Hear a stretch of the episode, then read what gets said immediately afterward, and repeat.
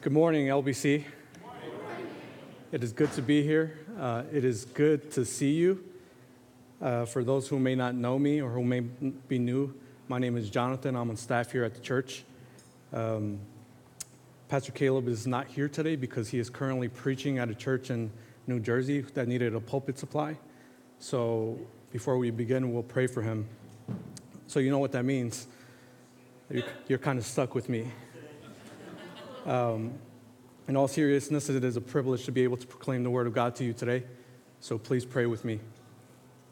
Lord, we thank you for all that you do. You are good, you are kind, you are merciful. And we know, Lord, that when we sit under your word, it is you speaking to us, and may we be transformed by it, and may you also help me to preach it.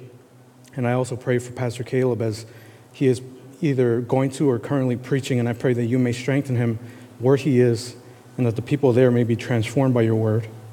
Please help us this morning. In your son's name, I pray. Amen. Guinness Book of World Records. I am sure that everyone in this room has heard about it, talked about it, or researched different world records that have been broken at least one time in your life. The world's tallest man, the world's fastest man, the oldest woman in space, the first function, functional Lego prosthetic arm, world's longest mustache, the world's heaviest twins, and many, many more. In 2011, a man set a world record of riding a motorcycle up to 300 miles per hour on a 1.5 mile runway. And breaking that record was not enough for his craving. He didn't want to stop there. And for the next two years, he spent time modifying his bike to try to make it lighter, increasing the horsepower, and enhancing the aerodynamics so that he could break his own record. In July 2013, he was on the runway again with the expectation to break his own record. And as he was driving and riding his motorcycle, when he reached 200 miles per hour, he lost control of his motorcycle, which led to a terrible accident. He later died in the hospital due to his injuries. In those years of his life, he lived to break records and unfortunately, he died to take none of those records with him. That is a very sad thing to live for something that eventually will be left behind. And this is one extreme example of what our human nature tends to do in our lives. We tend to live for things we are ambitious about, uh, we, th- we think that will bring satisfaction to us, things that we, we think will make us happy, only to face the reality that they will all be left behind. There is only one person we can live for that we will gain more of when we die, which is Christ. And that is the main point of today's sermon. To live is Christ, and to die is gain, which we will find in Philippians chapter 1, verses 19 to 27. And I'll give you a few seconds to get there. Philippians chapter 1, verses 19 to 27.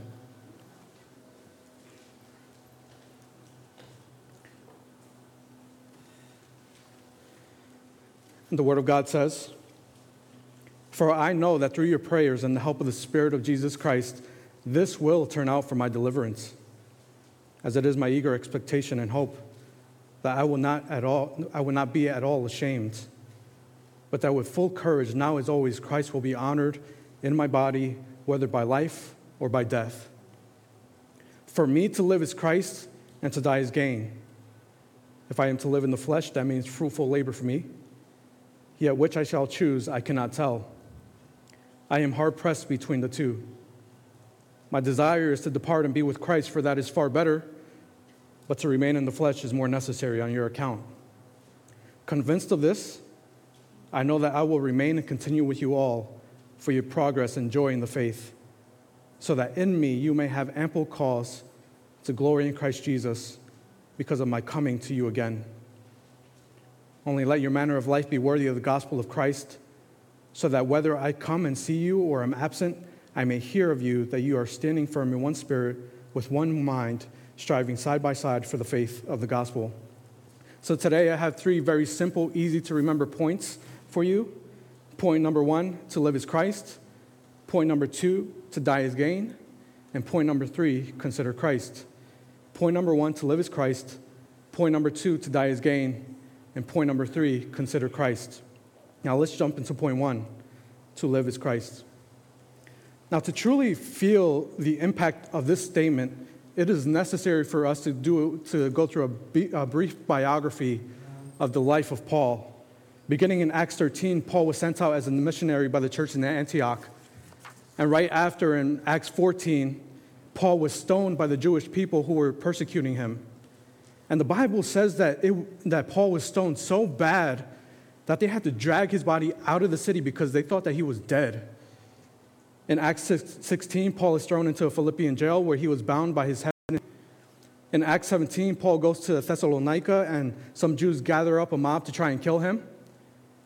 And Paul escapes to Berea where another mob is gathered to try and kill him. In Acts 18, Paul is severely discouraged to the point of wanting to give up.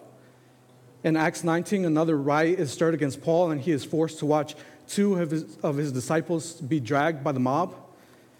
In Acts 20, Paul gives a farewell speech to his close friends and brothers who have been by him side by side, knowing that he will probably not see their face again.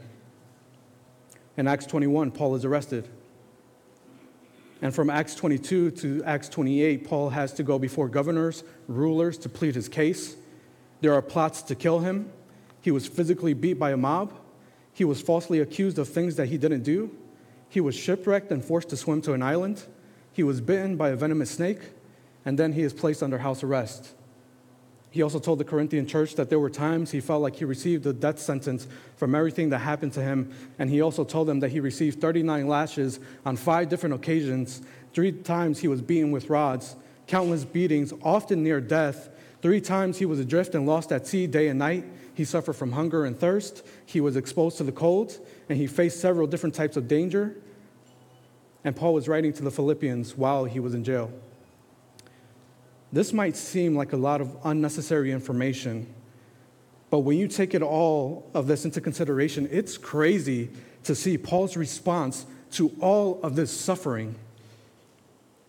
How can someone who has gone through that much suffering, who has never caught a break in life, who is now probably disabled somehow, still be able to say, For me to live is Christ? How is Paul, after all of these things able to, that he endured, able to muster the words to say, For me to live is Christ? What does living for Christ even mean? When Paul says that for him to live is Christ, he means that life means Christ. And Paul means that every waking moment that he is alive, every fiber of his body will be directed at knowing Christ, suffering for Christ, sacrificing for Christ, living for Christ, and being strengthened by Christ. All of Paul's life will be occupied with Christ. Everything that he, he has done is inspired and done for Christ. Everything he suffers is for Christ, and his hope is Christ. All of Paul's strengths, all of his affections, all of his love, all of his mind will be directed and occupied by Christ. And Paul knows that Christ is the only one who, get, who gives purpose and direction to his life. Gerald Hawthorne says that Paul views his life and time as totally determined and controlled by his own love for and commitment to Christ. Before coming on staff here at LBC, I used to work as an aircraft mechanic, and there was a specific certification that I wanted to go, go for. But in order to get the certification, it was going to be very difficult because both the practical and the written exams are extremely uh, difficult to pass. So I remember I was talking with the, the quality inspector about it. Uh, he used to be a Marine and he used to work on aircraft, aircrafts in the military. And I remember exactly the words that he told me. He said, If you want to pass those tests, you need to eat, sleep, and breathe aviation. And what he meant is that all of, his, all of my energy in every waking moment had to be devoted to, for, to studying and practicing for the exams if I truly wanted to pass. Now, Paul knew that he needed to eat, sleep, and breathe Christ. Every waking moment needed to be devoted to the purposes of Christ in his life. All of his life was to live for the glory of Christ. It was Paul's devotion and love towards Christ that helped him to go through everything that he, had, that he went through. Like, can you imagine the permanent injuries that Paul sustained? I mean, he, it says that he was stoned so bad that they thought that he was dead.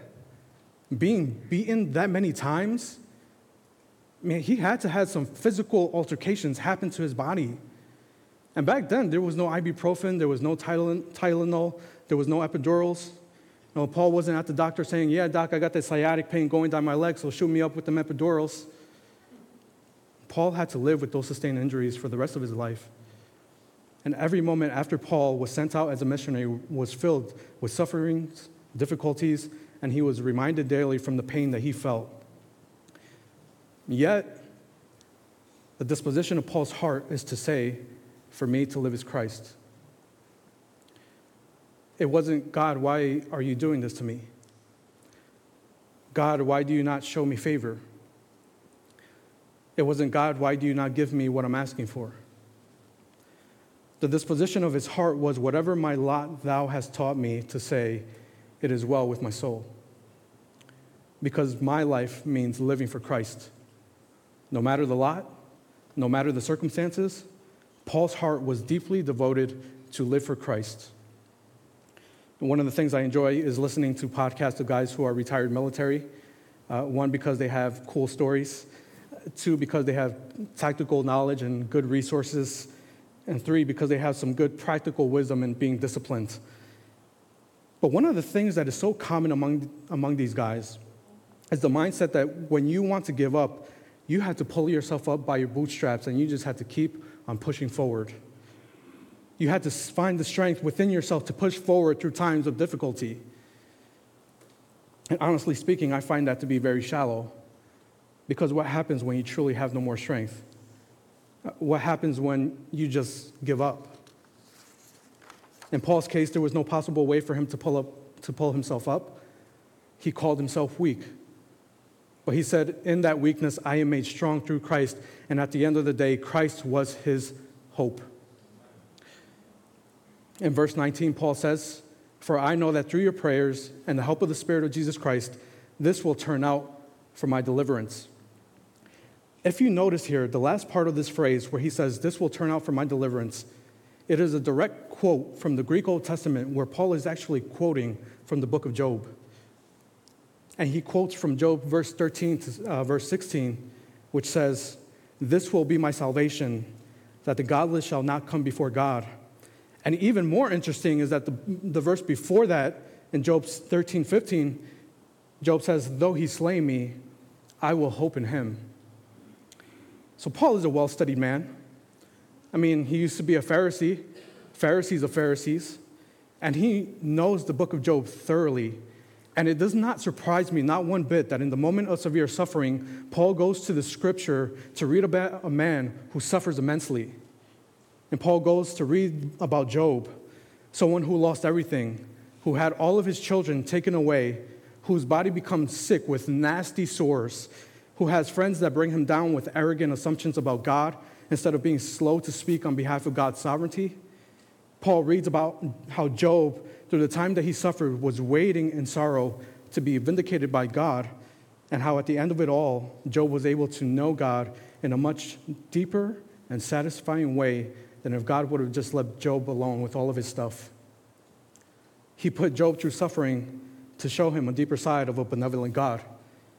And that is the hope of Paul that in his suffering, he is able to say, For me to live is Christ.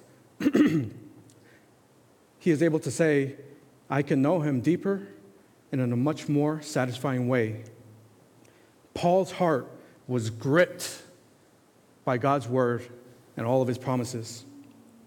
And the Holy Spirit is working in Paul to remind him of Scripture, and that is why Paul is able to say, For me, to live is Christ. For me, to live is Christ. That causes Paul to have a posture of his heart that is inclined to know that Christ will be honored by his life or death and that he will not be put to shame. In verse 20, he says, It is my eager expectation. Now, there is a specific picture that Paul is portraying here. So let's pretend right now there is a plane or there's a helicopter that is flying on top of us and you want to look at it your instinct is not going to look forward. Your instinct is going to lift your head up to try to see that helicopter. And what this means is that your head is going to be outstretched and your head is going to be looking up where you're not going to be paying attention what happens to the right of you or what happens to the left of you because you will be so um, um, constrained by looking upward. And that is what Paul is portraying when he says, My eager expectation. In the Greek, it means having an outstretched head, where Paul has his focus on what is above, which is Christ. The posture of Paul's heart is one that is looking towards heaven, that is not worried about what is happening around him. He knows that he will not be ashamed of all that he has endured because Christ was being honored and he was going to be honored whether he kept on living or whether he died. Christ had become everything to him, and he knew that Christ would vindicate him. And that is why in Philippians chapter 3 verses 13 to 14 Paul says, "Brothers, I do not consider that I have made it my own, but one thing I do, forgetting what lies behind and straining forward to what lies ahead. I press on towards the goal for the prize of the upward call of God in Christ Jesus. What is it that you hear echoing behind that verse? You can hear Paul saying, For me to live is Christ. That leads us to point number two to die is gain. So please look at the scripture with me. It says, Paul says in verses 21 to 23, For me to live is Christ, and to die is gain. If I live in the flesh, that means fruitful labor for me. Yet which I shall choose, I cannot tell. I am hard pressed between the two, and my desire is to depart and be with Christ, for that is far better. When I first read this, my first thought is, Paul, are you okay? Are you good? Why are you talking crazy like you want to end your life? Talking about which one I shall choose, I cannot tell. Paul, you need a hug? You need some loving? I got you. Sometimes when I'm around people, I say, for me to live is Christ, and I really emphasize on the, die is gain part. And then Francesco looks at me and he says, I'm worried about you. at first, it might seem like Paul is so eager to see Christ that he is willing to take his life into his own hands. But that is not what the text is saying. Given the context of Philippians, we need to keep in mind that in the moment that Paul was writing this letter, he was being faced with two things that as humans we all fear. He was being faced with imprisonment, which he was in prison, and he was being faced with death. When Paul is writing to the Philippians, he is under house arrest. And the reason why he is under house arrest is because he is waiting to go before the Roman emperor to have his case heard. We just finished the book of Acts, so we know that Paul had requested to be sent to the emperor so that he could plead his case before him. Uh, the big issue with that was the person who the emperor was at the time. The person who Paul was going to go before was Nero. And if you know history well, history portrays Nero to be a raging lunatic who was not given into logic or reason, but was emotionally unstable, who was cruel, and who had no mercy or sympathy for anyone but himself. In 64 AD, there was a huge fire that destroyed two thirds of Rome, and Nero blamed the Christians for that. And after that fire, fire, he hotly pursued the Christians.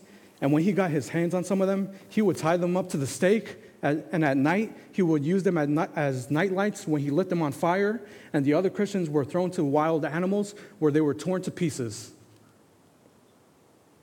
So, this is the person that Paul is supposed to stand in front of. So, Paul knows very well that there is a reality of possible death that is lingering over his head because Nero could have chosen to kill him at any moment. And that is why Paul says, Yet which one I shall choose, I cannot tell. What Paul is saying is that he is not trying to take things into his own hands, he is not choosing death. But the way that it is translated in the Greek, it should say, What will happen to me has not been revealed to me yet. Paul does not know if he will actually die, but he knows that the probability of him dying is very high and very likely. And that brings us to ask a very necessary question How should Christians think about death? Should we be afraid of it? Should we be excited for it? Should we desire it? The book of Ecclesiastes can help us to answer this question. Ecclesiastes chapter 7, verse 1 says, A good name is better than precious ointment, and the day of death than the day of birth. A good name is better than precious ointment, and the day of death than the day of birth. The person who wrote Ecclesiastes calls himself the preacher in the beginning. And what the preacher in the book of Ecclesiastes is not saying is that he hates when babies are born. But what he is saying is that there is more wisdom we can find at a funeral than in a hospital when a baby is born. One commentator said that death is an evangelist. And according to the preacher, death is something that can teach us some profound lessons. And that is why in, ver- in verse 4, which uh, Chris read for us earlier, he says, The heart of the wise is in the heart of mourning, but the heart of the fools is in the house of mirth. When we look at death or we go to a funeral, it reminds us that we will not live forever. But think about why the preacher says this. When a baby is born, what people think about is the future with that child, what that child will grow up to be, what will be their career, what things they will accomplish. But with death, people think about what was done in that life, what good things and bad things were done. And it helps us to see the fulfillment of life and helps us to soberly examine our own lives. And the reason why we need death to bring us sobriety is because with our sinful natures as humans, we tend to live for other things and idolize those things. We tend to live for promotion. We tend to live for power. We tend to live for pleasure. We tend to live for recognition. We live for convenience and comfort. We live for sex. We live for money. We, love, we live to be the best. We live to prove something to others. We want, to be, uh, we want people to think of us as the boss. We like to have status. We like to indulge in our sins. We live to pursue all these things that our sinful hearts craves, and we live for it only to leave all of those things behind when we die. So when we think about death, what it does is that it actually helps us to pump the brakes and to slow down and to be reminded that one day we will die.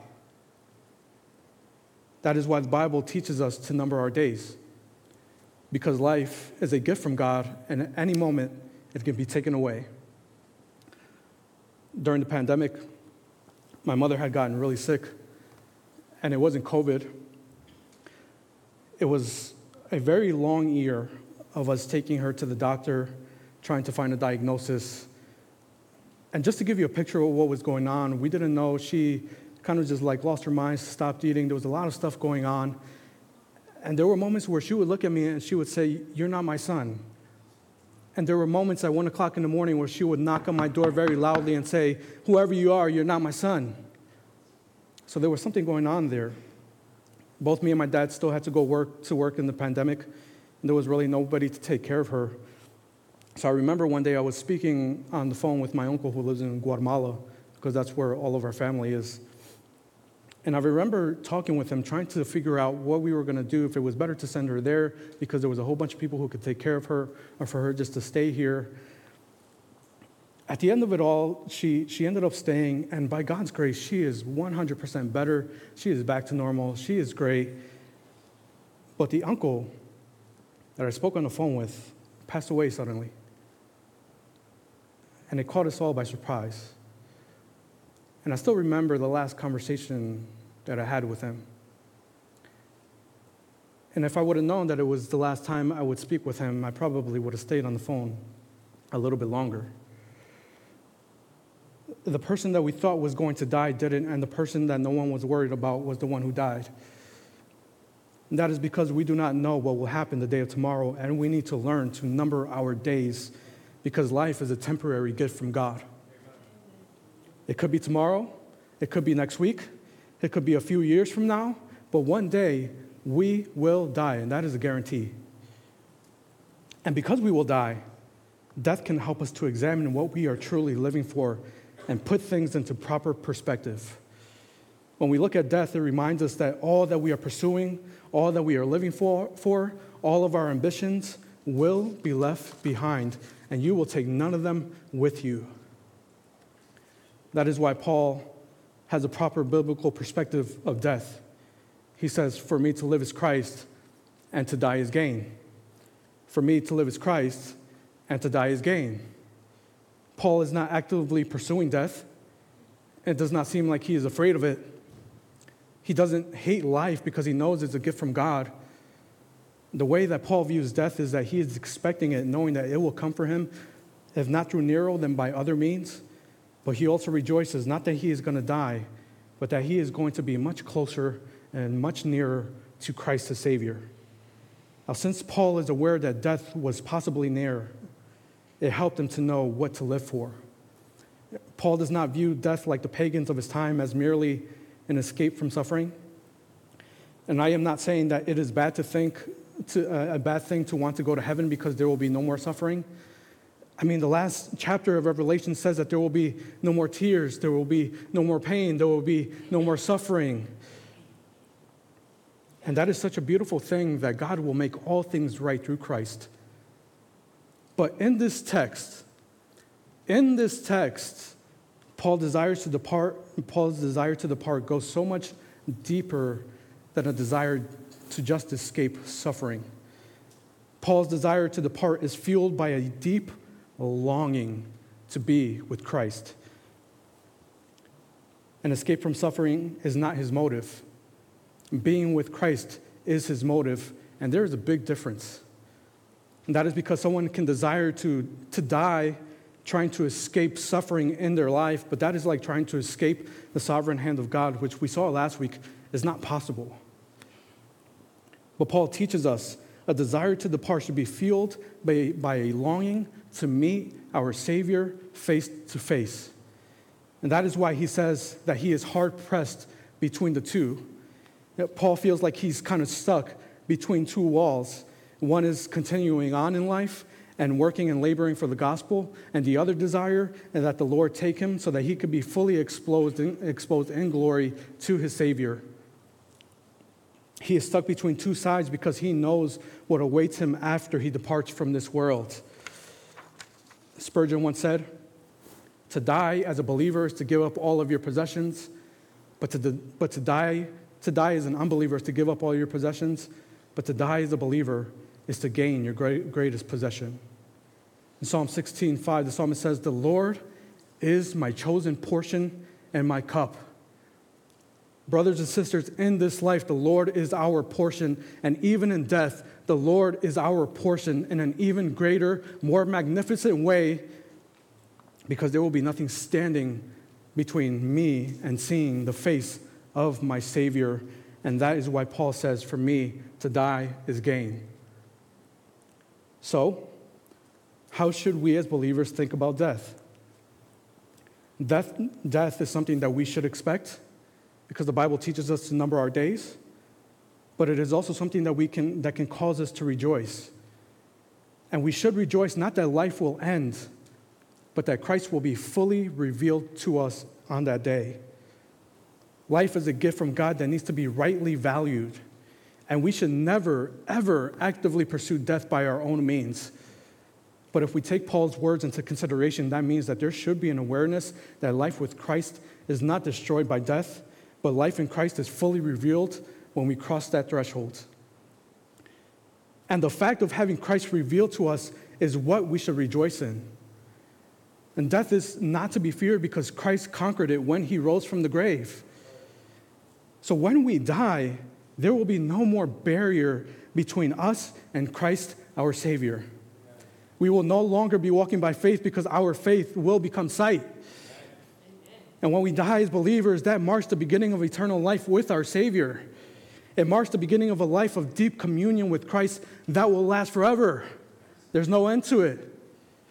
And Paul says to die is gain because he knows that when he closes his eyes and he leaves this world, and when he opens his eyes, he will behold the face of Jesus Christ with the words that say, Well done, good and faithful servant, enter into my rest. Death can be a scary thing. But when you put it into proper perspective, it is the beginning of beautiful eternal life with our Savior. After death, the Lord will be our portion fully without hindrance or obstacles. What is it that you desire? Do you desire this? Do you long to be with Christ? Are you longing for that greater portion? Now, I just want to very quickly say if you have not repented of your sins and you have believed in your uh, if you have not believed in Christ, this promise is not for you. So don't feel any comfort. But I do want you to know that there is still hope for you. So please keep on listening. Point number three consider Christ. So, what do we do with all of this? Some might be saying, well, I'm not in jail like Paul was, nor am I facing imminent death that I know of. How does Paul's statement to live as Christ and to die as gain able to apply to us now? Well, I would ask you, what are you living for? What is the model of your life? As one commentator said, do you say for me to live as money and to die is to leave it all behind? Do you say for me to live as fame and to die is to be forgotten? Do you say for me to live as power and to die is to lose all of it? Do you say for me to live as possessions and to die is to take none of them with me? Most of us would never verbally say these things, but we do say it very loudly in the way that we live. What does your life show? Are you like the man that I mentioned at the beginning that lived his life only to break his record of riding his motorcycle only to die trying? We live in New York, probably one of the most ambitious places in the world. Everyone is always in a rush. Everyone has a million goals. Every, everyone has somewhere to be. Everyone has promotions to gain. Everyone has their weekends that they cherish to do fun things. We like to pretend that once we accomplish all that we desire, then we will seek after Christ because we like to think that tomorrow is promised. Pastor David Gibson says in his book, Living Life Backwards, it's a commentary on the book of, of, of Ecclesiastes. And it's a very extensive quote, but it should be up there so you can follow along. David Gibson says, We are not God. We are not in control, and we will not live forever. We will die. But we avoid this real- reality by playing let's pretend. Let's pretend that if we get the promotion or see our church grow or bring up good children, we'll feel significant and leave a lasting legacy behind us. Let's pretend that if we move to a new house, we'll be happier and we'll never want to move again. Let's pretend that if we end one relationship and start a new one, we won't ever feel trapped. Let's pretend that if we were married or weren't married, we would be content. Let's pretend that if we had more money, we would be satisfied. Let's pretend that if we go through this week's pile of washing dirty diapers and shopping lists and school runs and busy, busy evenings, next week will be quieter. Let's pretend that time is always on our side to do the things that we want to and become the people we want to be. Let's pretend that we can break the cycle of repetition and finally arrive in a world free from weariness. We long for change in a world of permanent repetition, and we dream of how we can interrupt it. And I close quote. We like to think that we have all the time in the world to pursue these things that we think will satisfy us, forgetting that Christ is the only one who can satisfy us in this life and in the next. But how many times do you actually consider Christ within the week? Is Christ just an afterthought when, we are, when you are on your way to church? I want to encourage you today consider Christ. Consider what he has done for you. Consider the gospel. Consider that you and I are sinners, and that means that we are enemies of God because we have sinned against the holy God. And consider the one who did not count equality with God a thing to be grasped, but put on a human nature so that he could come and walk among his creation and as he lived here, he lived a perfect life. He committed no sin, but he perfectly fulfilled the law of God, and that made him into a perfect sacrifice that led him to give his own life on the cross to appease the wrath of God on behalf of those who repent and turn from their sins and turn to Christ. The Bible says that if you do this, you will be saved. So if you are here today and you have not turned to Christ, like I said, there is hope for you. You can repent of your sins, you can turn to Christ, you can see what Christ has done on the cross, and He is willing and He is able to save you. If you are a believer, I urge you to consider Christ and the gospel because the gospel is not just for unbelievers, it is just as much for you. You cannot outgrow the gospel. It is the center point of all of Scripture. So consider the love of God displayed in sending his son Jesus Christ to die for us. Consider how Christ has covered us with his righteousness and took us from being enemies of God to children of God. Consider that he laid down his life for you. Consider that we did not deserve to have our sins washed away by his sacrifice, but for some reason, according to God's secret will, he has had mercy on us. LBC, are you considering Christ in the manner of your life? LBC, are you considering Christ in the manner of your life? LBC, are you considering Christ in the manner of your life? Christian who are here, are you considering Christ in the manner of your life? Even though none of us are in jail waiting to plead our case before the emperor, it does not mean that we cannot live for Christ now. And I really don't want you to think that living for Christ means leaving your job to do full time ministry because that's, that's not what it means. To say to live is Christ and to die is gain is a posture of the heart towards every aspect of life. You can live for Christ in every aspect of life if your motive is to glorify Him through it. Paul says that one of the reasons why it was better for him to live so, so that he can go to the church and he can help them grow so that they can help glorify Christ in the mundane of your life, you can find ways to live for Christ.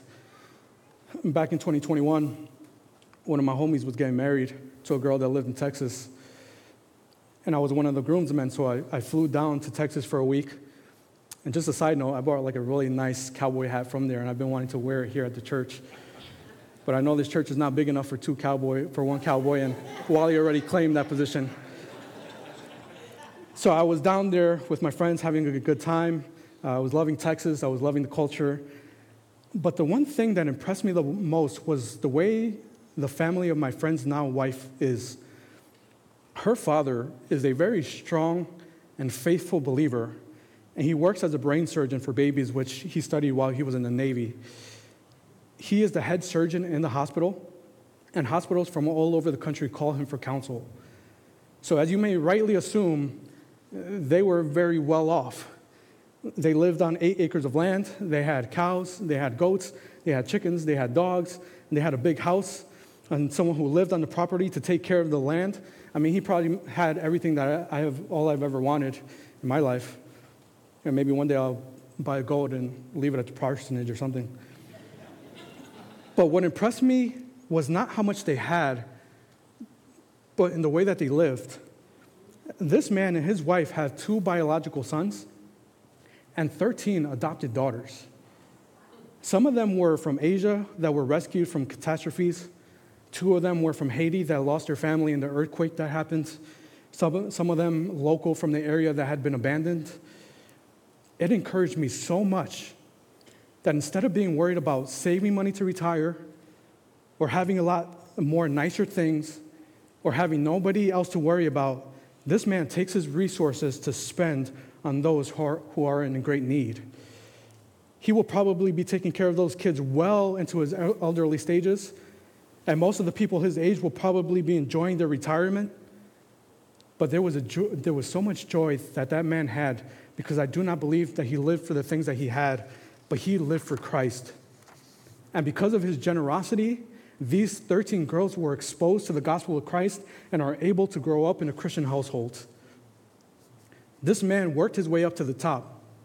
He is very successful, but I can tell that the posture of his heart was one that said, For me to live is Christ and to die is gain. I could tell that he had such a big servant's heart. It is very possible to be successful, to have a good career, to have goals in life, as long as those things don't hold the affections of our heart that are supposed to be geared towards Christ. Living for Christ means that He is all of life for you. It means that all of your deepest affections and longings will be geared towards loving Him more, growing in your devotion towards Him, growing in holiness, and a desire to glorify Him through all of the things that you do, and striving to serve others regarding their interests far above your own, and faithfully serving the church. We can live for Christ by spending ourselves on others, and by doing so, you are imitating the image of Christ. consider your heart for Christ. May he have all of the deepest affections. May all of your strength and all of your might be geared towards loving him more. May he hold your deepest thoughts of meditation day by day. And may you be able to consider the ways that you live for Christ now. Paul went through a lot of suffering, more than, pro- more than any of us would probably have in any moment. There were moments where he might have not understood why things were the way that they were, but he still said, For me to live is Christ and to die is gain. Paul had a love for Christ that ran deeper than love for his own life, which is why he continued on laboring and working and living for Christ. He knew that he would not be ashamed, but that Christ would vindicate him. In this life, we may never know why certain things happen. There might be times where it seems like God is silent, moments where it feels like He is very far from us. But I want to assure you that He is there through every single tear, through every single difficulty, through every single trial, through every single hurtful circumstance. He is there. But remember that the Lord is our portion in this life and the next. Through all the suffering, may you be able to consider Christ. When everything seems to be going wrong and there's a lot of pain, we are still to live for Christ. And when things seem to be going well and it seems like everything is peaceful, we are still meant to be living for Christ. Now, I have two very, very short application points for you today. Application point number one be sober minded. As Christians, we are to be sober minded in the way that we live, and that means thinking intentionally and honestly about our lives. What, you, what have you been living for that has taken up your affections and has been putting, has put living for Christ in the back seat of the car? Examine your heart with Scripture and pray that God may help you to navigate through those things which take up all of your strength, all of your thoughts, all of your ambitions, and pray that He may help you to orient your affections back on Christ and the gospel. One day we will die. So that is something that should remind us to think about what really matters in life. What kind of legacy are you desiring to leave? One that merely breaks records, or one that is gospel centered and saturated with a deep devotion towards Christ? Brothers and sisters, be sober minded about your life. Application point two let your manner of life be worthy of the gospel. In verse 27, Paul tells us, Only let your manner of life be worthy of the gospel of Christ, so that whether I come and see you or am absent, I may hear of you that you are standing firm in one spirit, with one mind, striving side by side for the faith of the gospel. Paul is not saying that you can work your way to the gospel. Instead, what he is saying is to let your life mirror the gospel that you have believed. To let your manner of life be worthy of the gospel means that you take all, of, all that you see in the gospel of Christ and you strive to live accordingly to it. And Paul tells the Ephesians the same thing. He equates walking in a manner worthy of the gospel to be walking in humility, gentleness, patience, bearing with one another in love, being eager to maintain unity. He tells the Philippians the same thing to strive side by side in one mind and in one spirit for the faith of the gospel. Letting your manner of life be worthy of the gospel also means laboring and working for the gospel. Are you letting your manner of life be worthy of the gospel? Are you faithfully serving? Do you faithfully have your affections on Christ? That will look different for all people, depending on your giftings and your abilities, but you can look for ways to serve in the areas that are needed. The driving force behind letting your life be worthy of the gospel means having a posture of the heart that says, For me to live is Christ, and to die is gain. So please pray with me. Lord, I thank you for your word. And even though I may be an imperfect vessel, Lord, your word is perfect and your word cuts deeper uh, to the soul and to the heart.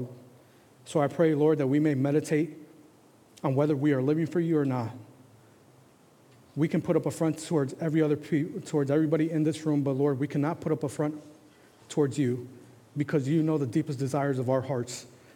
So I pray that we may examine ourselves and truly know if we are in you, if we are living for you, and we desire to be with you. Please help us. In your son's name I pray. Amen.